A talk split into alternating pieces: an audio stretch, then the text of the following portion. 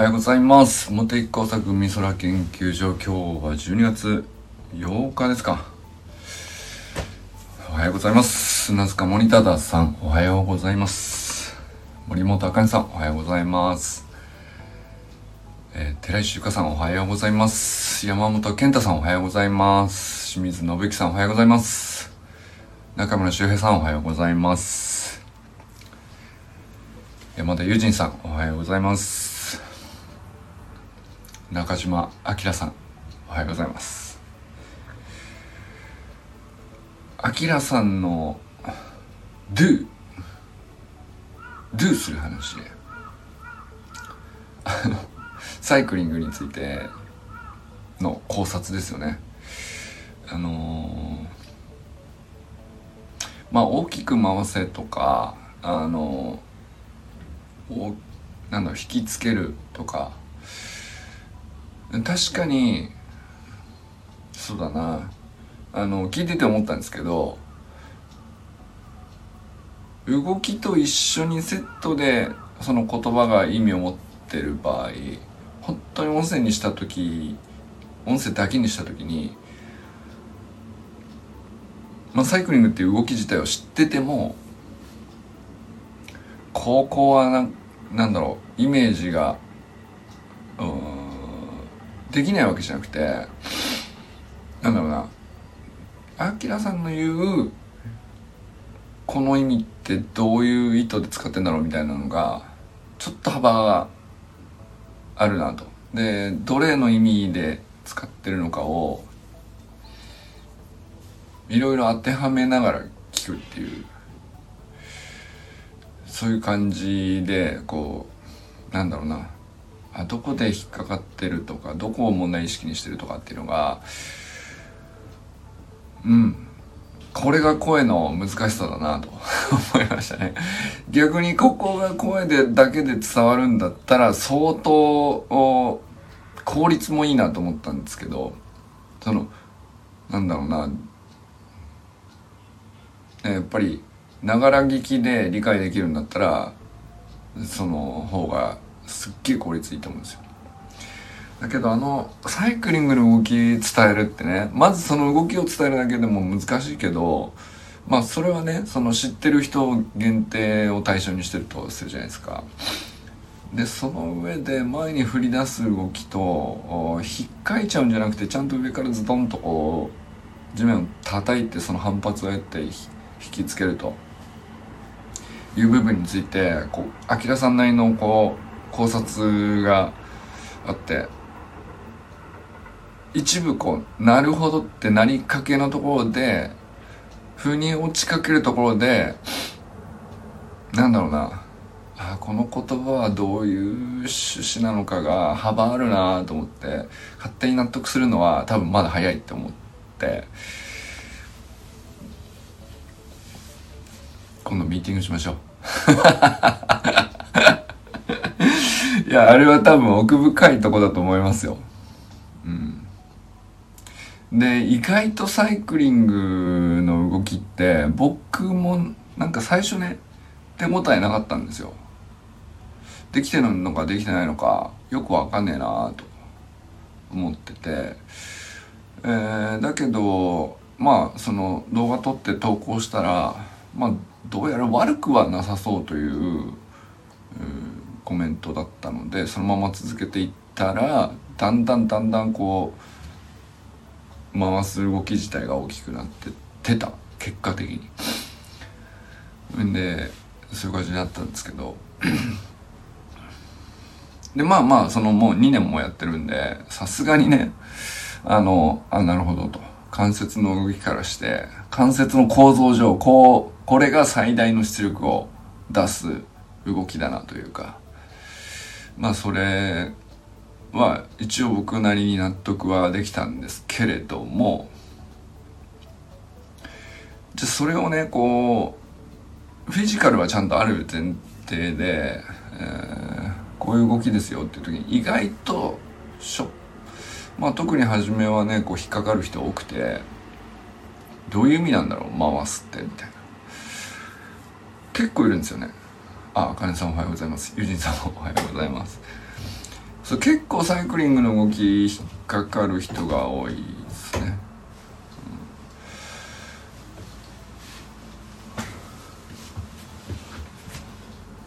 うん、うん。引っ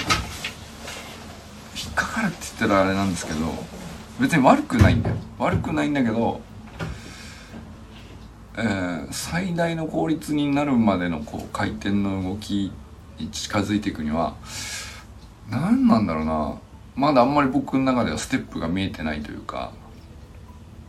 やって口になれろとは言えるよ。それで正しいですよ。正しいんですけど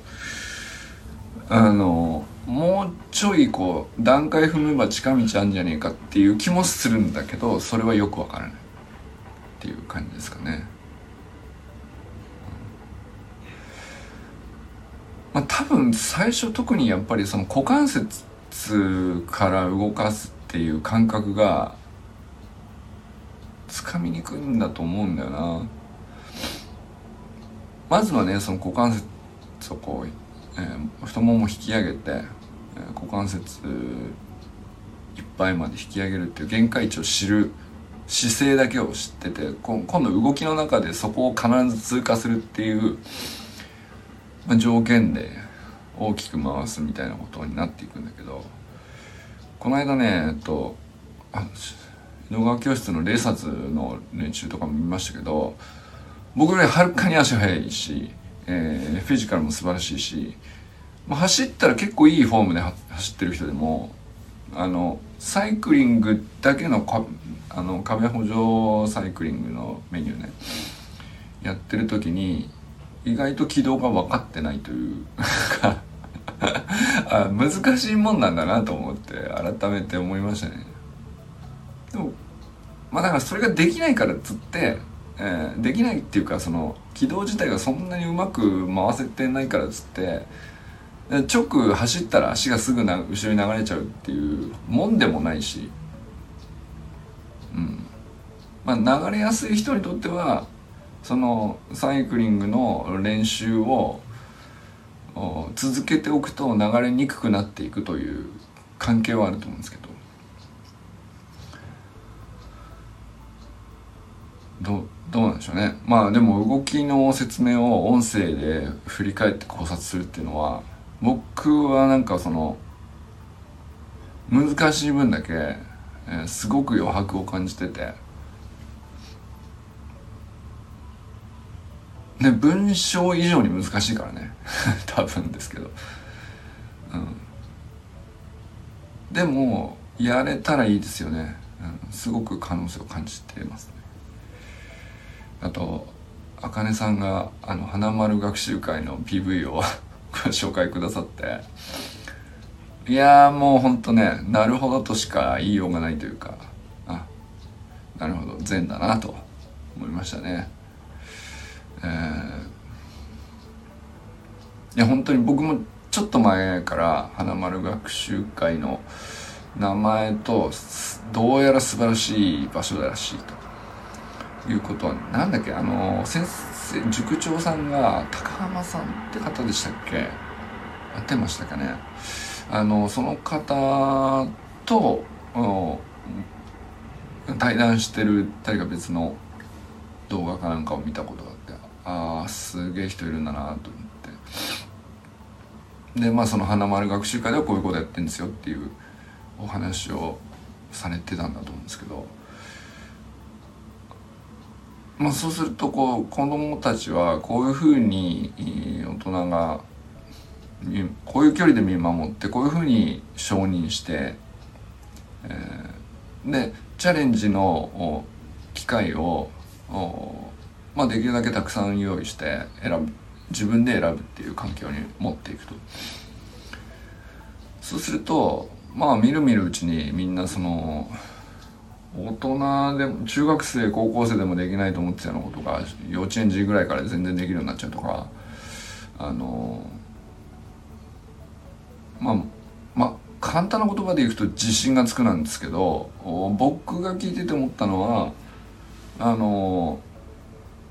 まあ生まれた時から根拠のない自信を持ってみんな生まれてくるのを失わずにそのまんま能力だけが増えていくっていう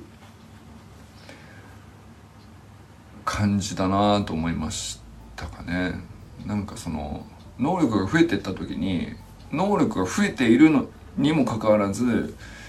徐々に僕らはこう自信を失ってきた歴史をこう 黒歴史を背負ってるんですよ。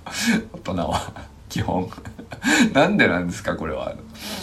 受験勉強をたくさんして頑張って、えー、いろんな問題解けるようになったのに自信がなくなっている。えー、まあそのなんとか頑張ってあの高校に受かったり大学に受かったり、えー、入社まで面接の練習してとかなんだかんだと。成功を勝ち得たにもかかわらず余計に自信がなくなっているという。これは何なんだというね。あのそのメカニズムは僕はまだ解けてないんですけど花丸学習会さんの高間先生の話を聞いてた時にあのまあどうやらとにかく子どもたちがいろんなことにチャレンジしていろんな能力を身につけていく時に、えー、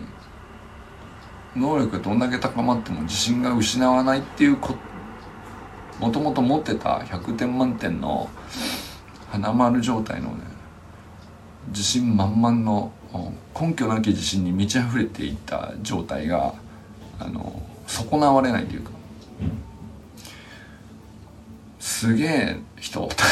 て思いましたね。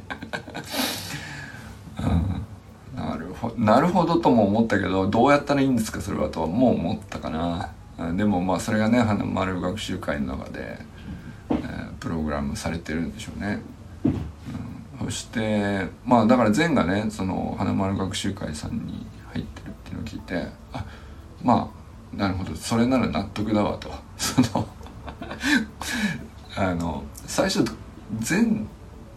くんってこれどうなってんのかなと思ったんですよね。そのどういう仕掛けなのこれはみたいな。思ったけど「花丸学習会行ってんすよね」って。あそれで大体「ははなるほど」って思ったっていうのはあるんですけど、まあ、昨日紹介してもらった PV 見た時にうんもうなんていうか分かりました。もう分かりましたっていうか。あ素晴らしい PV ですね。いや海空研究所の PV 作るとしたらどうしたらいいんだろうっって思いましたね。うん。俺はそれまだ定まってないんですけど なんかまあそうですね。大人の花丸学習塾になれたらいいのかもって思いましたね。うん。大人の花丸学習塾。塾っていうのもあれかもしれないですけど花丸研究所ですか？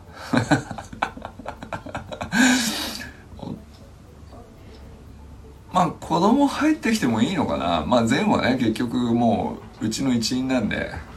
まあ、メンバー8人とか言って全入れたら9人だよなっていうね。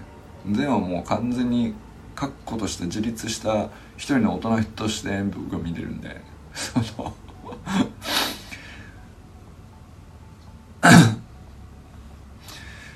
そうだな。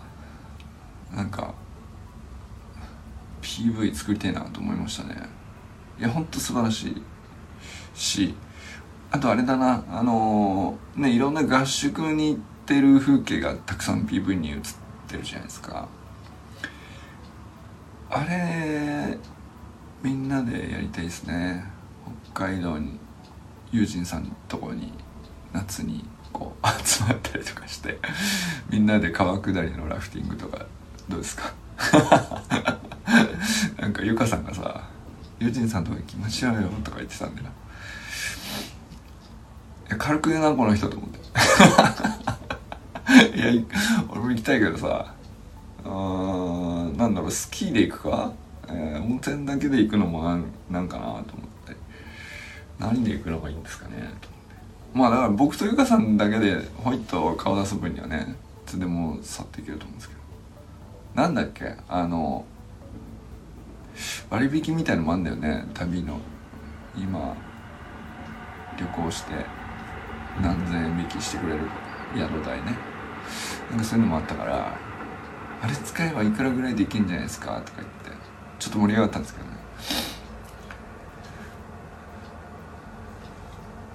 そうですね。いやどんそうそうそう。だから撮影の PV 撮影の旅でユージンさんのとこに集まって。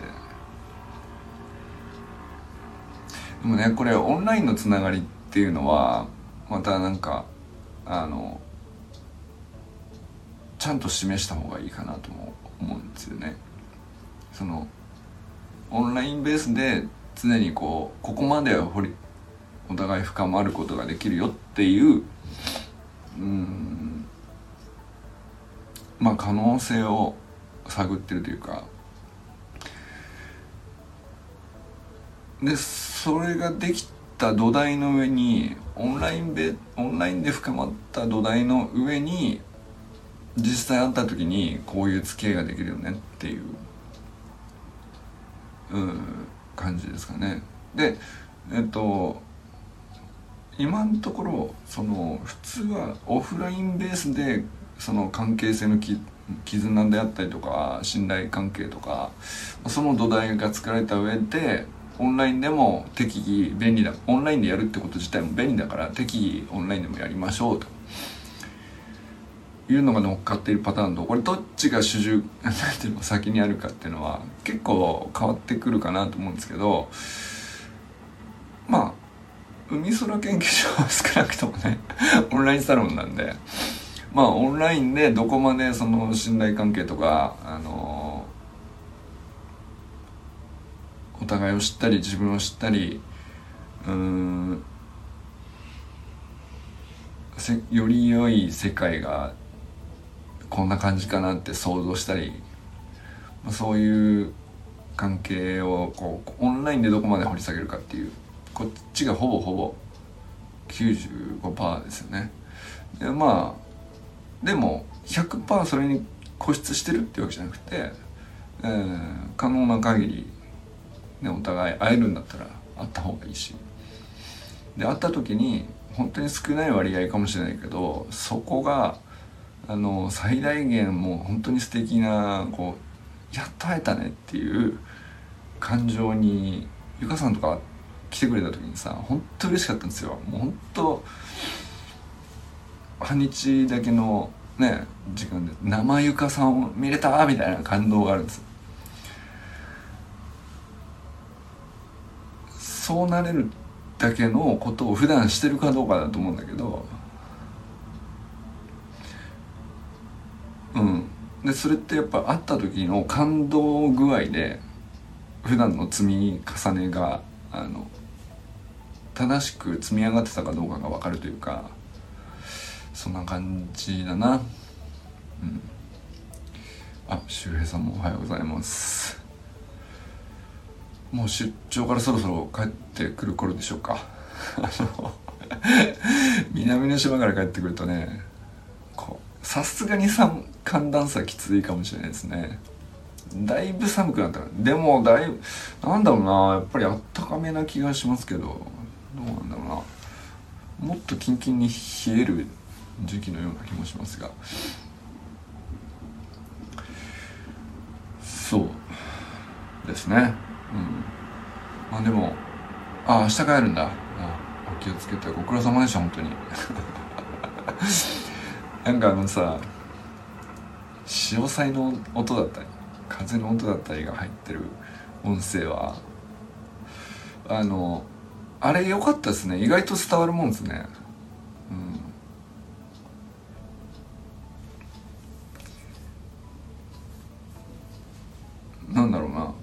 あったかいとこにいんのかなっていう 雰囲気があったな。あれなんでなんだろう。だから例えばユージンさんの話とか聞いてるとさあの明らかにもう手かじかむ寒さだろうな というさもう声も絞り出さ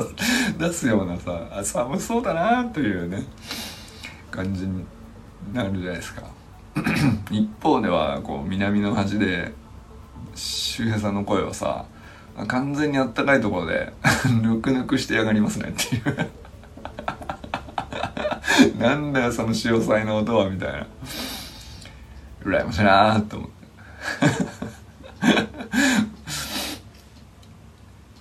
あれだいぶわかるもんだなと思いましたね、うん、あと善くんのとかはさどうなんだろう。まあ家の前で夜な夜な撮ってんのかな。携帯がイケポチャしたのか水没したのかなんかねそれでも執念だよねあれだけ毎日毎日。それでさやっぱりやっぱ偉いもんで本当うまくなってんだよなでもな。本当うまくなってる。あの Voicy ってねあの聞いてる人もいるかもしれないですけど音声プラットフォームですけど、まあこれと僕スタンド FM にも流してますけどスタンド FM のようなね音声配信アプリ結構いくつかサービスとしてあるじゃないですか。でまあ Voicy はねその中では日本最大かなと思うんですけどその社長尾形健太郎さんという方が本出されて「新時代の話す力」っていう本なんですけど今日今日出たのかな？自分を出して100%好かれる声の時代の話し方というね、えー、本なんですけどまだこれから読むんであんまりその中身どうのっていうレビューっていう話じゃないんですけど君の声を自分らしく生きる武器にするっていう、まあ、僕結構この尾形さんのおっしゃってる、声の可能性これから来るっていうね主張を割と信じてるというか確かになと思ってるっていう。動画以上に、えー、声の方が伝わるものっていうのは間違いなくあるっていうのがまあ緒方さんの主張なんですけど。でまあ、 Voicy っていうプラットフォームもあの何年やってらっしゃるんですかね。もうだから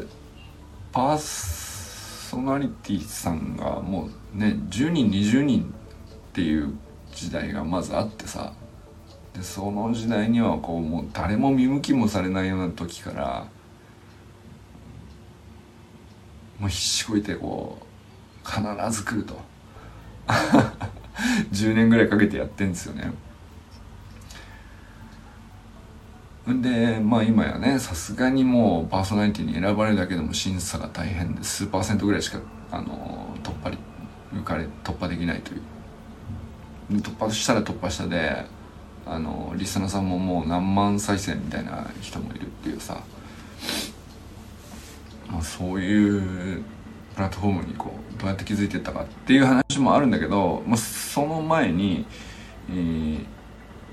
もう新時代っていうぐらいだからさそのやっぱもう今までの上手な話し方とか伝え方がうまいですねとかうん説明が分かりやすいですねとかっていうう今までの常識でそのままこうやってってもそこじゃないよって言ってると思うんだよね。そこじゃなくて自分はこういう人ですっていうのをできるだけこう飾らずにそのまま出す話し方っていうことかなと僕はね捉えてて。やっぱり上手に話したりよりよりなんだろうな。うん。より綺麗に話そうとしたりとかするとやっぱりその自分らしさは削るわけですよ。その説明する文章自体を遂行して綺麗に美しくする分だけ。本当は自分はそんな完璧じゃないじゃん。その完璧じゃない自分の部分をこう削り取って上手な文章にするわけですけどでどっちの優先度が高いかっていうことだと思うんですね。その完全にもうなんていうかしっちゃかめっちゃかで何言ってるか分かんねえっていうのでいいとは思わないんだけどでかといってある程度分かりやすくなったらそれよりも上にさらに分かりやすくする方に、えー、好キルを磨いていくのがずっといいことだったわけですよね。まあアナウンサーさんみたいな世界ですよね。だけどそうじゃなくて、えー、そっちはもうそこそこでいいと。伝わなんとなく感じ取ってくれる方のあの聞く側の問題もあるから。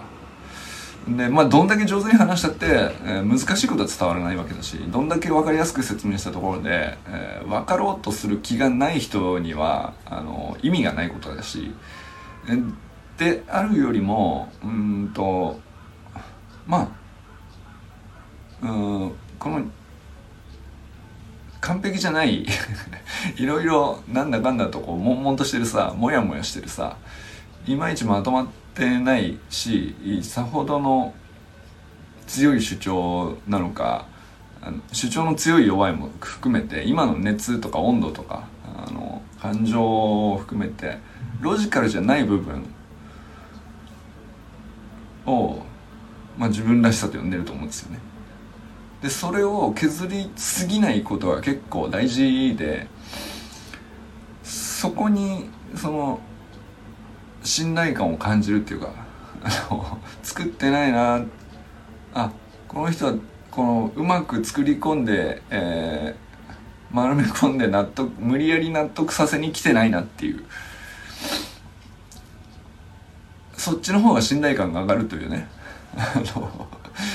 そういうことだと思うんですけどねだからあの周平のもじもじしゃべりは僕は正解だと思ってるっていうのは真底思ってるんですよね。でユージンさんがあのテーマトークをかっちり決めて喋る回もユージンさんらしいじゃないですか。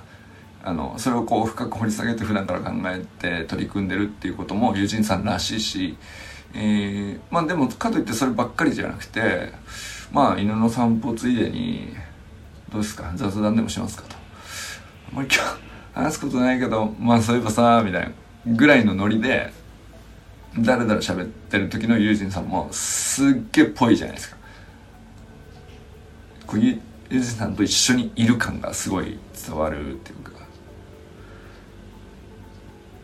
それがねなんかあの新時代の話す力なんだと思うんですよね。僕はね。でまあ大型さんがどうおっしゃるのかはかなり、えーと、これ書くのに3年かけたって言ってましたから、えー、絶対買った買った方がいいよ。あの読んでないでおすすめするのもなんだけど絶対買った方がいいと思います。あのかなり理論的な話とか実践的な話とかまあこの緒方さんの個人の主張ももちろんあるけどあの、まあ、自分でさもちろん Voicy でパーソナリティとしてずっと喋ってるっていうのもあるからあのその上でなんだろうな実践的な話ですね。本当に話し方っていうぐらいなんでノウハウレベルのこともすっげえ細かく目次を振ってやりますからね。うん。目次ちょっと見ましょうか。自分の声と理想の話し方を知るとかね。伝わる技術を高めて求められる人になるとか、えー、4つのステップで伝わる技術を高めるとか。で話し方本って僕結構いろいろ読んだんですけどその話し方本を書いている人のたまたま YouTube とかを見てしまって YouTube で話しているその人の話し方はうんって思っちゃうことが ちょいちょいあるんですよ。確かに上手なんですよ。上手なんですけど魅力的かっていうと必ずしも一致しないものだなと。話し方が上手と魅力的な話し方と一致しないなっていうことを思ったことがあってでここに書いてる聞く技術とか話す技術とか伝える技術とか、まあ、コミュニケーションのデザイン全体を考えた上でのその理論っていうか、まあ、声の発信って何なのっていうところを掘り下げた内容なんですけどそれをそのプラットフォームを運営してる以上さパーソナリティさんのこういろんなタイプを見てきてどうそのそれぞれの魅力を全部分析してるわけですよ。でどういう人がどういう人に支持されるとか、えー、どういう話し方の人であっても意外にこういうところで評価を得るんだとか本人が思ってないところでね。でそういうのをこう全部見てると思うんですけどそれがでも魅力の本質だと思うんですけどね。なんかそれはねあの3年かけて自分で書いてライターさん使わずに自分で書いてるって言ってたからここはでかいなと思ってるんだよね。これこでしかも面白いなと思うのがその本の、ま、一章一章のこうまとめのところに QR コードついてて、まあ、QR コードが Voicy に自分の音声補足っていうか、まあ、こういう趣旨ですと。いうことをね話してる Voicy 音声に飛ぶんですよ。そうすると、まあ、文字で読んで理屈としてはこう頭の中すごい整理されるじゃないですか。だからまあすっきり文字ではこの分かりやすくすっきりまとめて書いてあるんだけどで詰まることをそそういう話し方っていうのは僕なりに喋るとこういうことですっていう実践が入ってるわけですよね。これは説得力高いですよ。っていうだいぶ興奮しまし興奮してきましたねいや熱いなと思ってなこういうことやりたかったなと思いました僕自分でもこうあの本を何冊か書きましたけど別に読み手とのコミュニケーションを意識した本っていうのを書きたいなと思ってたんですよね。で一冊目の本はこう文章がうまくなかったっていう問題はあるんですがあの一つ一つの言葉で作品にどうやって飛ばして作品からどうやって戻ってくるっていうこう本の中でのコミュニその読者の思考回路に沿った流れをとデザインして、えー、作品って本当はこういうふうにやるべきなんじゃないかとか、えー、後書きで端末にねこう参考資料とかよく専門書って載ってるんですけどや一般向けにするっていう以上はあのただリストを載せるんじゃなくて、えー、僕はどういう趣旨でこの本を参考にしてなぜこの本をうんまあ参考資料ですね。この参考資料を大事だと思って読み解いた上でな内容として、えー、どの文脈で、えー、引用したのかとかここを感じ取ってほしい。ぜひ読んでほしいみたいな。そのだから変な話なんですけど僕自分の本の端末のね参考資料紹介みたいなところでえらい熱くなってんですよ。そのこの本めちゃくちゃいいから絶対読んでみたいな。その人様の本をですねえらい押してるっていうね。あの なんか自分の本を読んでくれた以上は絶対俺と感性合うはずだからあのそんなあなたにはこの本の良さも分かってほしいみたいなことを延々こうなん 後書きになってこんな熱くなんなよみたいなことを書いてるんだけどそこがね一番の俺の本のハイライトだったりするっていう。なんかまあでもそれぐらいこうちょっとなんか本の中でどうやって読者とコミュニケーションして、えー、読者の思考回路と自分の思考回路をこう重なる部分をちょっとずつ増やしていくみたいなこう行き来をどうやってデザインしたらいいのかなっていうのをままあ10年ぐらい前から考えてたんですよ。なもんで、えー、それはね結局声にあったんだなっていうふうに僕はこれをまあ尾形さんのね普段から放送聞いてますけどそっか声を埋め込んどけばよかったんだなと思いましたね。あの時自分が書いた本の中に、えー、伝える聞くしゃべる話す、うん、そうだな。まあだからそのその要素を本の中に音声で埋め込めたらそれでよかったのかなと。で仕事のパフォーマンスとか人間関係の QOL を高めたいとか新しい時代の新しい常識に対して新しい影響力を作り出すっていう、まあ、3つのターゲットがあるんですけどこれねなんかその123って分かれているんだけどでもこれ結局一致してんだよね。一つのことを言ってるだけなんだ。人間関係の QOL を高めた人高めれる人は仕事のパフォーマンスも高まるし、えー、仕事のパフォーマンスが 高まる状態では新しい時代において新しい影響力を持つよ結局。っていうね、まあ、そういうこと言ってるんだろうなといううん素晴らしいコンセプトだなと。まあ、今から読むのが楽しみですという話であの中身のレビューではありません。